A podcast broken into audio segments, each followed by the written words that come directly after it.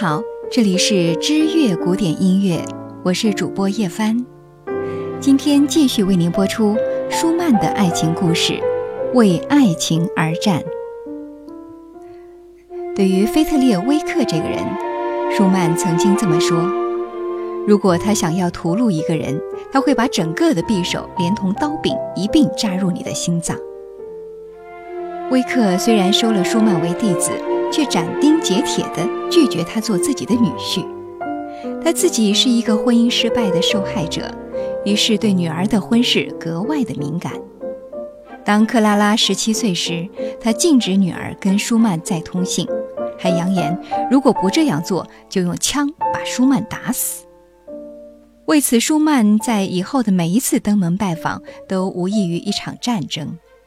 随后不久，维克故伎重演，又把克拉拉远远地送到了德雷斯顿。当得知爱人被囚禁在那儿之后，舒曼剑走偏锋，给当地的音乐杂志编辑写信求助，求他做两颗被强行拆散的心灵的邮递员。那位编辑倒是被二人多舛的命运所打动，愿意做这个爱的信使。可是克拉拉却犯了难。好在她和父亲没多久便返回了莱比锡。这样更加煎熬的事情摆在眼前，爱人之间咫尺天涯。每次舒曼去拜访老师的时候，他和克拉拉只能佯装形同陌路。当得知老师有意把女儿嫁作他人，舒曼第一次患上了忧郁症。他难以抑制心中的哀伤，再次给克拉拉写信。我绝望了，这难道是最恶毒的诅咒应验在我的身上吗？每当夜幕降临，我都向神在祈祷，请结束我内心的痛苦吧，不要让我变成狂人，在今后每一个没有你的夜晚苟延残喘，独自哀伤。有时候，我预想着明天的报纸会登出你订婚的消息。每当这个时候，我想我一定会昏死在路上。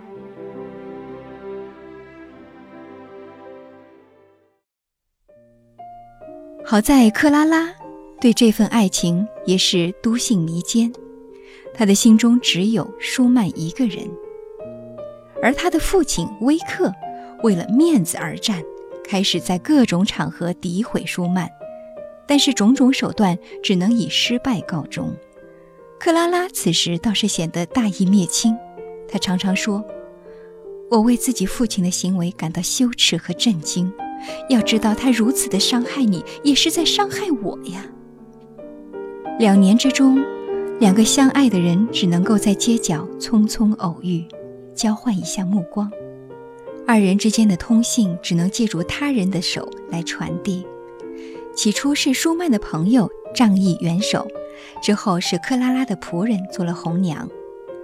爱情在他们的通信中得到滋养。想想看，手中的鹅毛笔，他们都写下了怎样的甜蜜呀？舒曼说：“我内心如同林间的小鹿，盘根错杂，所有的灵魂与乐思都如同精灵，在那里跳跃奔跑着，无疑他们最终的归属。”都是克拉拉。终于，他们得到了秘密幽会的机会。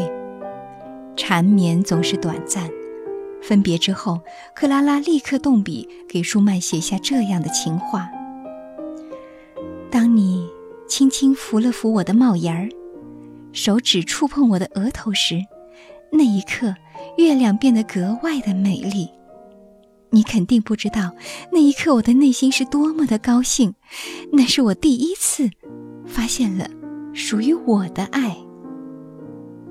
不久之后，舒曼打算求婚，就定在克拉拉十八岁生日的当天。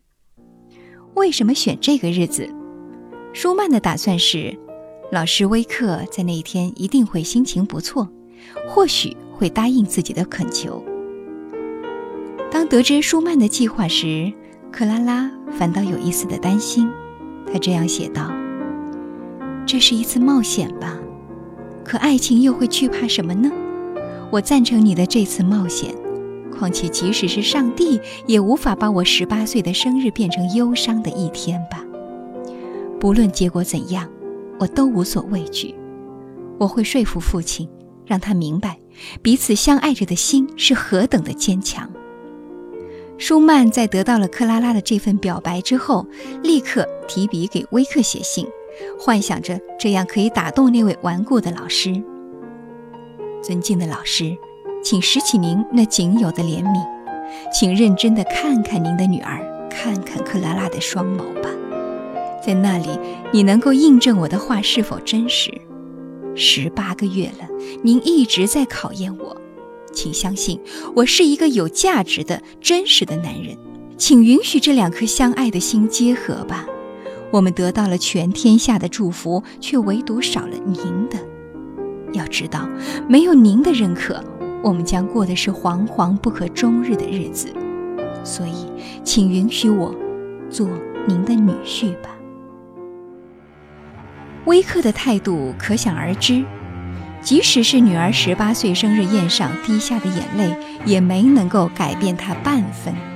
他甚至把这封信重重地摔在克拉拉的面前，让她公开朗读。出于尊严，也出于对爱情的信仰，克拉拉拒绝这么做。此后，舒曼登门造访，自然是碰了一鼻子的灰。威克以对自己的女儿有更高的期望，况且她年纪还小，这样的借口来搪塞他。但是舒曼总觉得威克是想要把女儿嫁给更富有的人。他后来给克拉拉的信中有这样的话：“假如有朝一日，你嫁给了另外一个有钱人，想想你将要过着日夜滴血的生活，你那泪痕难掩的表情会让我心碎而死。”两人爱得越深，可是遭到父亲威克的反对就越大。同时，随着反对力量的逐步升级，他们就更加坚信彼此是自己一生中的挚爱。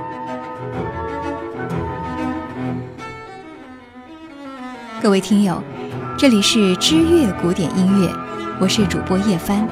舒曼的爱情故事第三集《为爱情而战》，今天就播出到这里。